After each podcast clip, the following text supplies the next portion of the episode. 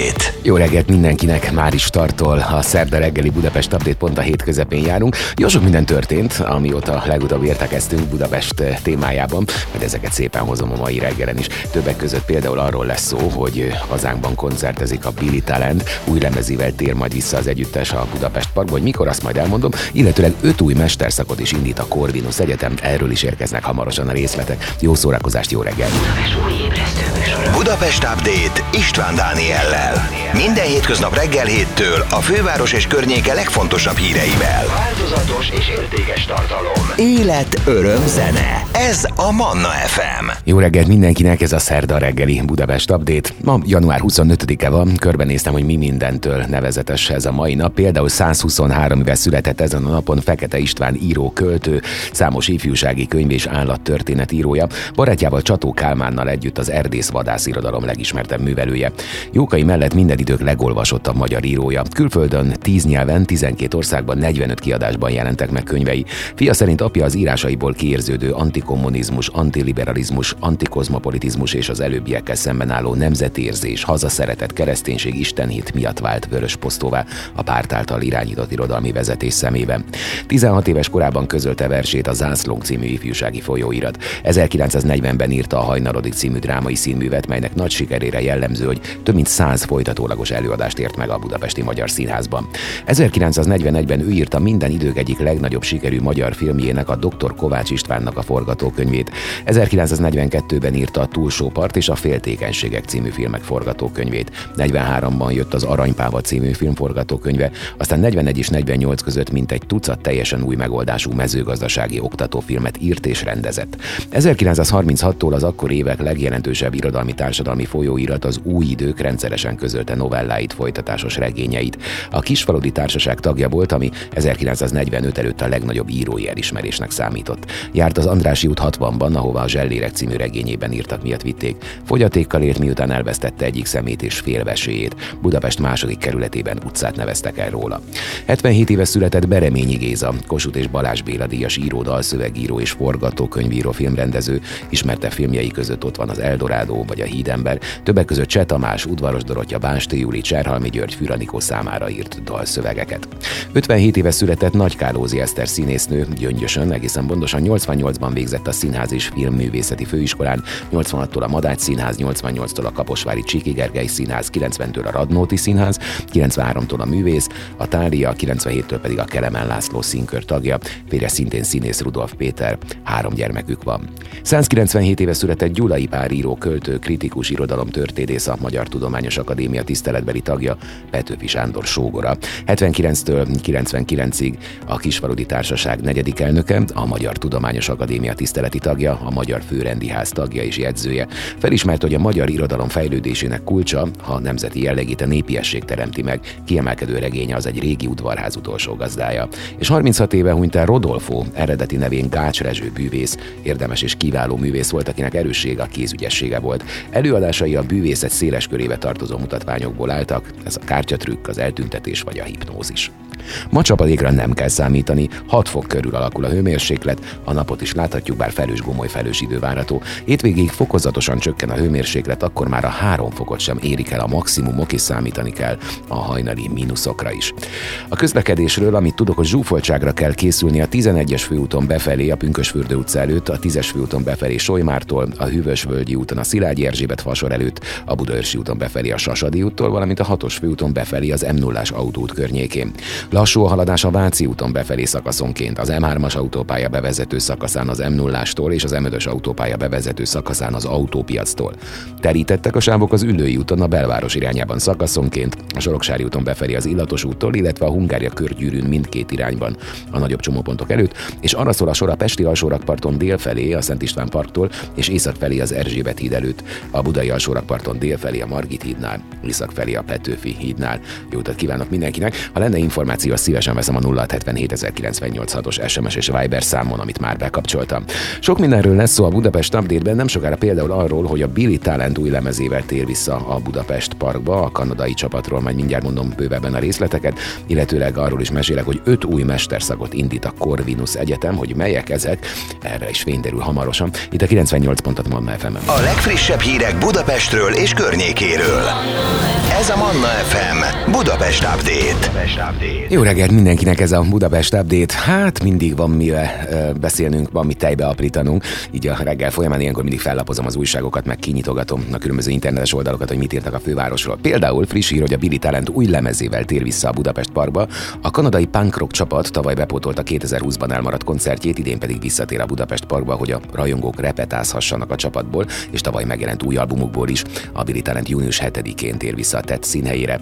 Az együttes Kanada legnépszerűbb punk rock zenekara több mint negyed évszázada változatlan felállásban szállítja a zúzó slágereket. A zenekar tagjai Torontó külvárosában egy katolikus iskolában verődtek össze.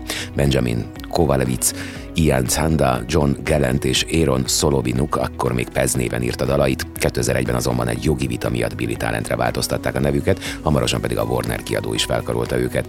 Ez új fejezetet nyitott a srácok életében, akik még keményebb hangzásra váltottak, és egyre több kilométert pakoltak a turnébuszba is. kétezer-háromban jelentették meg első lemezüket, amellyel elnyerték Kanada legrangosabb zenei díját, a Junót is. Nem csak hazájukban játszottak rendre teltház előtt, dalaik Németországban is a slágerlisták élére repítették őket, és és olyan zenekarok társaságában koncerteztek, mint a My Chemical Romance, a Rise Against vagy az Anti-Flag. A srácok kemény, ugyanakkor dallamos punk rock zenéjükkel méretes rajongótábor gyűjtöttek maguk köré a világ minden pontján az elmúlt évtizedek során. A zenekar eddig hat nagy lemezt jelentetett meg, legutóbb kétezer-huszonkettő januárjában a Crisis of Faith-tel jelentkeztek. Az új számokat már kétezer-tizenkilencben elkezdték csepegtetni, a kétezer-húsz tavaszán kiadott I Back to Differ című dalt pedig eredetileg nem szánták kislemeznek, azonban ezzel szerették volna megvigasztalni a rajongóikat az elmaradt turné miatt. A megjelenés mellett krízis forróvonalak elérhetőségeit is megosztották azok számára, akik úgy érzik, ebben a nehéz időszakban a lelki támogatásra van szükségük. A dal, ahogy később az összes lemezről megjelenő single, a kanadai toplista első helyéig kúszott. Tavaly már megtapasztalattuk, mennyire ütős tud lenni élőben is a világra újra rászabadó csapat, most pedig június hetedikén a Budapest Parkban ismét tombolatunk a Billy Talent régi és új slágereire. Öt új mesterszakot indít a Corvinus Egyetem: diplomácia, közösségi kormányzás, marketing stratégia és innováció, haladó ellátási láncmenedzsment, valamint gazdasági viselkedés elemzés mesterszakot is indít idén ősztől az intézmény. Az új szakok angolul indulnak, legtöbbjük egy tanév alatt elvégezhető, és a meghirdetett formában Magyarországon egyedülállóak. A diplomácia, a közösségi kormányzás, a marketing stratégia és innováció, valamint a haladó ellátási láncmenedzsment szakok egyévesek, a gazdasági viselkedés elemzés mesterszak két éves, mint közölték. Az új szakokra január harmincegyedike és február tizenötödike között jelentkezhetnek a hallgatók az Oktatási Hivatal felbi pont hú felületén. Budapest legforgalmasabb metróállomása végre már nem csúnya. A Deák Ferenc téren ismét át lehet szállni a három metróvonal között, átadták ugyanis a hármas metró felújított állomását. Mostantól a Ferenciek terén is megáll a metró, ezzel célegyenesbe ért a vonal megújítása. Nagyon ráfért már a felújítás Budapest leghosszabb metrójára. A hetvenes években átadott em hármas vonal ugyanis a mai formáját kilencvenben nyert el, de az eltelt évtizedek alaposan megtépázták, és már kétezer-háromban tökéletes helyszíne volt a Kontroll című film sejtelmes világ. kétezer-tizenhétben végre elindult a hármas metró felújítása, és most egy mérföldkőnek számító állomáspáros átadásával úgy tűnik, hogy a célegyeneshez közeledünk. A hármas metrón naponta ötszázezer ember utazik, és a város legforgalmasabb metróállomásának számít a Deák téri, amely teljesen új kortárs retró külsőt öltött. Az állomás építész tervezői Csapó Balázs, Germán Tibor, Gurdon Balázs és Hargitai Bence, akik az átadáson elmondták, hogy a megújult állomáson sárga, kék, türkiz és fehér színek segítik a tájékozódást, a színes csőszerű terek pedig a csúszdaparkok világát idézik. A melegszürke falburkolat, a szabadon lebegő különös lámpatestek látványa és a tágas tér minden esetre szokatlan a hármas metró vonalán. Az állomásnak nem mindenik eleme új, a peronok mellett jól ismert csempefalak felújított állapotban kerültek vissza, és illik is hozzájuk az oszlopok kis mozaik burkolata. Az em kettő és em hármas vonalakat összekötő folyosót, ahol naponta több tízezer ember sétál át, világos kék színnel és természetes fényt idéző világítással tették barátságos barátságosabbá. A Ferenciek tere megállójának színvilága is harmonikus lett, a visszafogott barna és a ragyogó arany kontrasztja határozza meg. A peronnal szembeni kábeltakaróra madár motívumok kerültek, ezek a madarak a felszínen lévő térre a megálló nevét adó ferences rendre, Szent Ferenc legendájára utalnak. A Ferenciek tere állomás is megőrzött valamit a múltjából, hiszen az oldalfalak fémlemez burkolata a korábbi dizájn terrakotta színében pompázik. Egy sofőr eltiltás hatálya alatt vezetett, két gépkocsi vezetőt pedig feljelentettek a buszsáv jogosulatlan használata miatt. A Budapesti Közlekedési Központtal partnerségben január tizenhatodikán és tizenhetedikén ismét ellenőrizte a buszsávok szabályos használatát a budapesti rendőrfőkapitányság, írja a polisz pont hu. Összesen ötvenkilenc helyszíni bírságot alkalmaztak, ötvenhárom esetben buszsávban közlekedés miatt, hat alkalommal pedig többek közt záróvonal átlépés, vezetés közben kézben tartott mobiltelefon használata, lejárt műszaki és útburkolati figyelmen kívül hagyása miatt. Ezen kívül hatan kaptak közigazgatási bírságot, négyen tilos jelzésen áthaladás, egy járművezető a kötelező haladási irányba nem tartása miatt, egy sofőr pedig nem használt biztonsági öveket. Talpra esett budapesti pincérek mentettek meg egy fulladozó vendéget, étteremben ebédelt családjával egy nő Budapesten, amikor félrenyelt és összeesett. A vendéglő dolgozói azonnal a segítségére siettek és a Heimlich műfogást alkalmazták, de az nem vezetett sikerre és a nő légzése leállt. A pincérek újraélesztették a vendéget, ami a kiérkezők mentők segítségére volt, ők aztán később az újraélesztést folytatták. Az azonnali beavatkozásnak köszönhetően a beteget már stabil állapotban szállították kórházba, tájékoztatott Facebook oldalán az országos mentőszolgálat.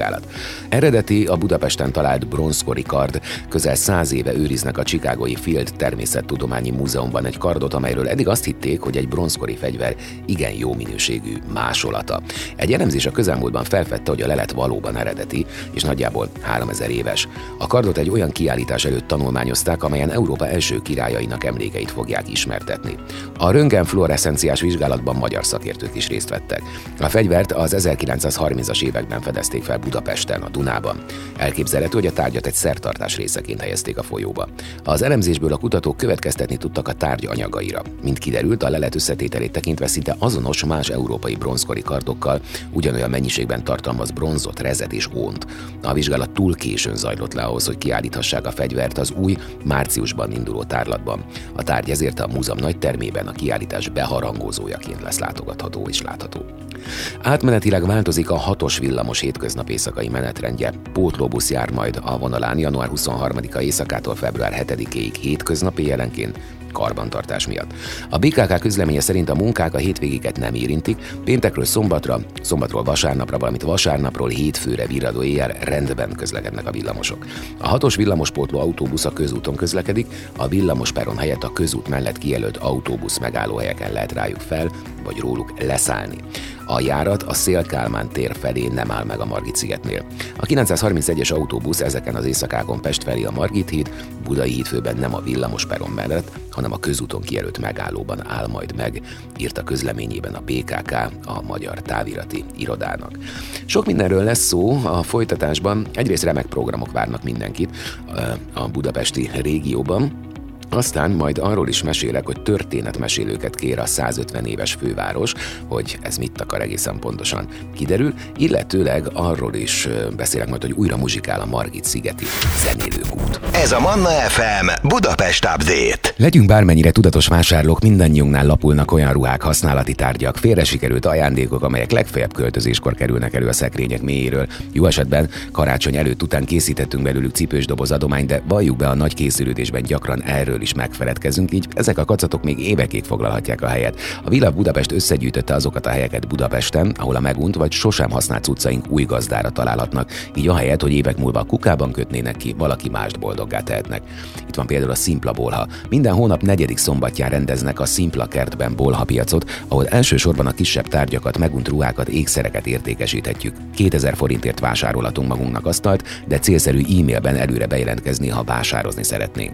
A Gardrób közösségi vásárcsapata rendszeresen szervez vásárokat, ahol megunt ruháinkat és különböző kiegészítőinket pénzre cserélhetjük. A következő gardróbcsere az ELTE Gömbaulában lesz. A Swap is ruhaforgó üzleti modelljét Svédországban találta ki Fricson Bajdor Tünde, és hazatérve Pest Hidegkúton folytatta a vállalkozást, melynek lényege, hogy a még hordhatónak ítélt ruhanaműket, kiegészítőket, maximum tizenöt darabot forintot érő pontokért beveszik. Az így keletkezett összeg határain belül ötven százalékos kedvezménnyel válogathatunk a fogason logó blézer ruhaszerek, szoknyák, kabátok, pólók, esték, táskák, bizsuk, cipők és társaik közül. A helyszín az érdeklődésre való tekintettel még évekkel ezelőtt átköltözött a Kressz Géza utcába, most pedig egy újabb üzletet nyitottak Budán a Lővőház utca huszonnyolc szám alatt. A ruhacserék közösségi élményét tapasztalatjuk a budai Reruhában is, ahol beválthatjuk a nem használt, megunt ruháinkat, és a kapott pontokért cserébe kedvezményes áron vásárolhatunk nekünk tetsző darabokat. Fontos, hogy itt a környezettudatosság harcosaiként azokat a ruhákat, amiket nem visznek el, nem dobják ki, hanem traumatológiákra vagy alapítványokhoz kerülnek.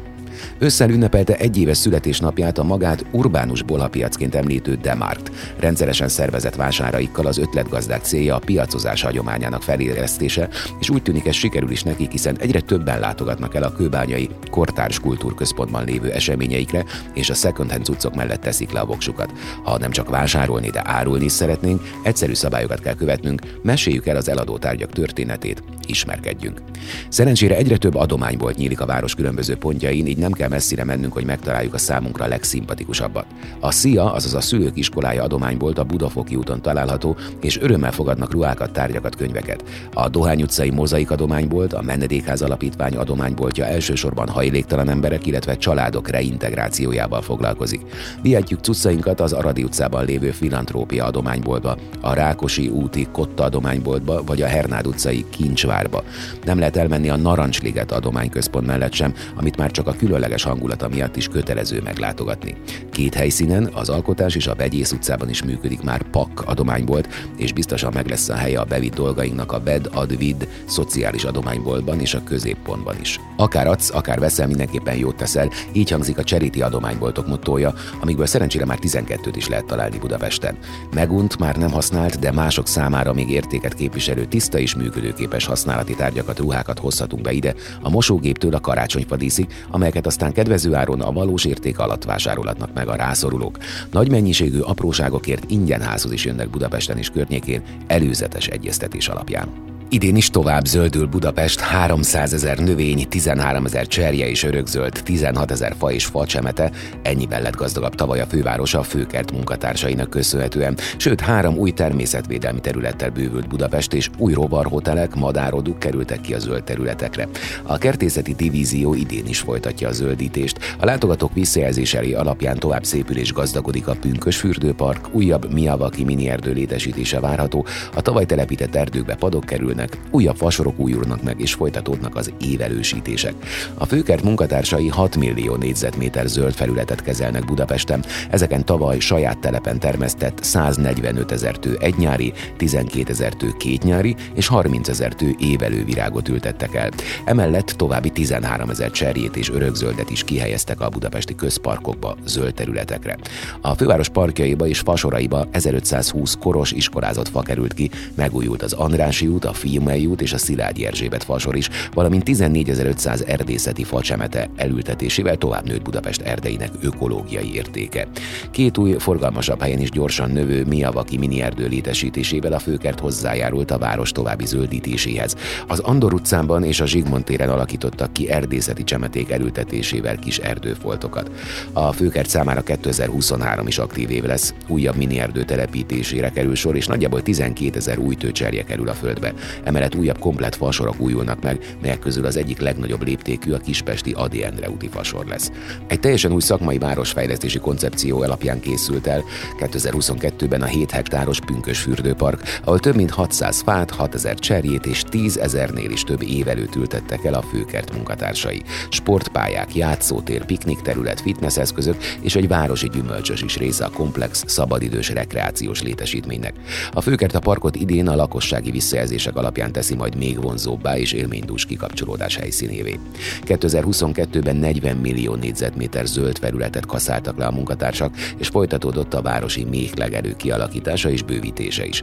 A második éve tartó Vadvirágos Budapest program során tavaly olyan különleges és védett növények jelentek meg ezeken a méhlegelőkön, mint a budai imola, a gyapjas gyűszűvirág, a mélybangó vagy a ligeti csillagvilág.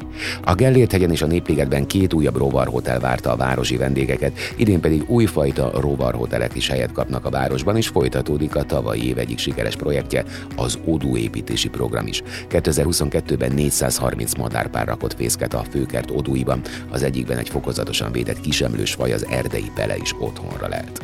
tartanak a Vöröskereszt Egylet egykori székházának és a József Főhercegi palota, valamint a hozzátartozó neoreneszánsz stílusban épült istálló és palotakert rekonstrukciós munkálatai.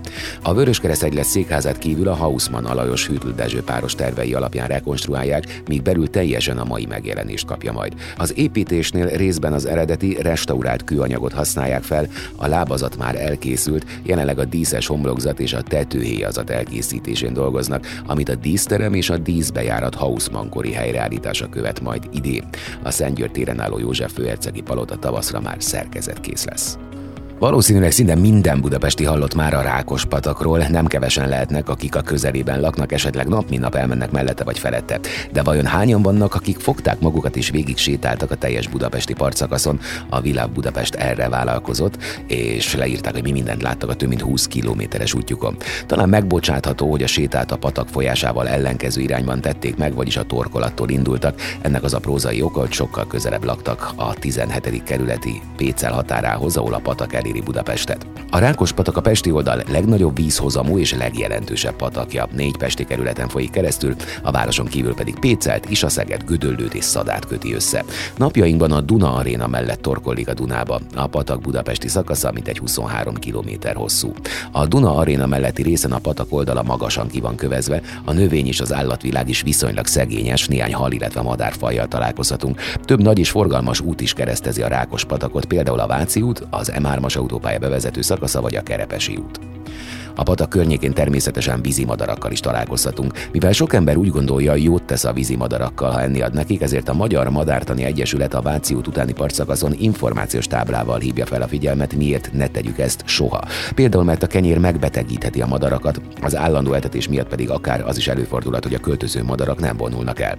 Bár csak egy rövid szakaszon találunk futópályát, mégis kifejezetten ajánljuk új terepet vagy kihívást kereső futóknak a patak teljes budapesti szakaszát, ami körülbelül egy fél maraton távnak felel meg. A patak belvárosi és kertvárosi szakaszaira a városias, sűrűben lakott részek jellemzőek, épített zöld területekkel, fákkal, parkokkal. A patak néha eltűnik, majd ismét feltűnik, izgalmas látni, ahogy a semmiből egyszer csak előbukkan a csillogó víz. Egyes szakaszain részben vagy teljesen befették a patakot. Nem rövid utca a Rákos-patak utca, a Szugló utcától Rákos rendezőig tart, ritkán kanyarodik a Rákos-patak a budapesti szakaszán, a Szugló utcánál pont igen. Az EMLA alapítvány korábban vizsgálta a Rákos patak vízminőségét, akkori kutatások szerint a legszennyezettebb a Gödöllőtől Pécelig tartó szakasz, a legtisztább pedig a Budapest határától Zuglóig tartó rész. A séta a tizedik kerületben folytatódik, ahol egy egészen más arcát mutatja meg a Rákos-patak. Egyre inkább azt látni, hogy milyen lehetett a patak és környezetének ősi képe. Szinte a teljes szakasz természetvédelmi oltalom alatt áll. Az nem meglepő az átlagos sétáló számára, hogy tőkés récék úszkálnak vagy áldogálnak, de a szemfüles kiránduló akár sárgarigót, kabaj, sólyomot, füles kuvikot, füstifecskét, fekete harkányt, hegyi billegetőt vagy jégmadarat is láthat a patak környékén. A patak a péceli határtól a Dunáig végig betonmederben folyik, a munkálatokat az ezernyolcszázas években kezdték meg, és az ezerkilencszázharmincas években fejezték be. Ennek eredményeként megszűntek a környéken az áradások, de sajnos a természet fajgazdagsága is jó rész eltűnt. A tizenhetedik kerületben ismét az ember által alakított arcát mutatja a patak, a sétálók, kirándulók, sportolók száma is láthatóan magasabb, mint a tizedik kerületben. Nem mondhatjuk, hogy nem fárasztó az öt órás túra, de örökre szívünkbe zárhatjuk a Rákos-patakot. Sportnak is, kihívásnak is, élmény és ismeretszerzésnek is tökéletes, egésznapos program lehet. Budapest Update. A Manna ef em információs sávja a főváros és a környék legfrissebb és legfontosabb híreivel, eseményeivel. A mikrofonnál István Dániel. Történetmesélőket kér a százötven éves főváros. A hónap végéig lehet küldeni a történeteket, és ezzel segíteni a Budapest nagyregény létrejöttét, melynek megírására a Budapest Brand és a fővárosi Szabó Ervin könyvtár szólította föl a fővárosiakat, civileket és írókat. Budapest történetét másfél évszázada gazdagítja minden lakója, látogatója. Ahány korszak, ahány kerület, ahány család, annyi nézőpont, annyi kapcsolódás és annyi élmény. A főváros százötvenedik születésnapjára ebből készítünk egyedi alkotást, áll a bé pé en er programjának felhívásában. Hónapok óta elérhető az a kisfilm, melyben neves színművészek népszerűsítik a Budapest nagyregényt, Csátányi Eszter a piacon, Hámori Gabriella a könyvtárban, Scherer Péter pedig a hentes üzletben bukkan föl, és Szacsvai László is megjelenik a film végén. Bárhol élsz a városban, az élményeid egyformán számítanak. Budapest története a te történeted is, hangzik a kezdeményezés mottója. Emellett az idén sokadjára idézett Eszterházy Péter sorral is él a felhívás. Budapest formáját az adja meg, hogy milyen hangulatban van, aki nézi. Gyere, gyere, bárki is csinálj egy Budapestet. január harmincegyedikéig bárki küldhet olyan személyes családi történetet vagy történeteket, amelyek jól beazonosíthatóan kapcsolódnak egy kerülethez, jelenlegi vagy egykori budapesti lakóhelyhez, a városrész tereihez, épületeihez, személyiségeihez vagy eseményeihez. Fontos kitétel, hogy a személyes történet önmagán túlmutatva egy városrész történetévé is válhasson. Az írásokat a Budapest Könyvfőváros honlapján keresztül lehet eljuttatni a szervezőköz. A történeteket egy szerkesztőbizottság válogatja, majd huszonhárom kortársíró használja fel inspirációforrásként az egyes kerületek fejezeteiből álló Budapest nagyregény megalkotásához, hiszen a huszonhárom kerület mind külön részt kap majd a kiadványban, amely várhatóan a főváros hivatalos születésnapján, november tizenhetedikén jelenik meg. Átadták a Deák Ferenc tér és a Ferenciek tere metróállomásokat. A Deák Ferenc tér kiemelt fontosságú közlekedési csomópont, mivel három metróvonal között biztosít átszállási lehetőséget. Mindkét belvárosi állomás akadálymentesen elérhető, ezzel ismét bővül az egyenlő esélyű elérhetőség a közösségi közlekedésben. Bolla Tibor, a bé ká vé zé er té vezérigazgatója az átadáson kiemelte, hogy az újabb két belvárosi állomással a végfázisában jár az em hármas metró felújítása. Májusban már egy kívülbelül megújult, modernizált, akadályoktól mentes, biztonságosabb vonalon közlekednek a szerelvények Újpesttől egészen Kőbánya-Kispestig. Újra muzsikál a Margit szigeti zenélőkút. Több év után ismét hallatjuk a kútnál a századfordulós muzsikát, és az építmény tetején lévő Neptun szobor is újra körbeforog. A Bodor kút néven is ismert építmény nevét építtetőjéről, Bodor Péter székely ezermestertől kapta. A kút eredetie az ezernyolcszázhúszas években Marosvásárhelyen készült, ám ezt később lebontatták, másolatát ezerkilencszázharminchatban helyezték el a Margit sziget. A kútban hangszórókat rejtettek el, amelyekből minden órában a századfordulóra jellemző zene szól, a tetején lévő Neptun szobor pedig forog. A zenélő kút a sziget Árpád híd felüli végén helyezkedik el, éppen az ellenkező oldalon, mint a másik nagy látványosság, a zenélő szökőkút. Manna ef em. Manna ef em.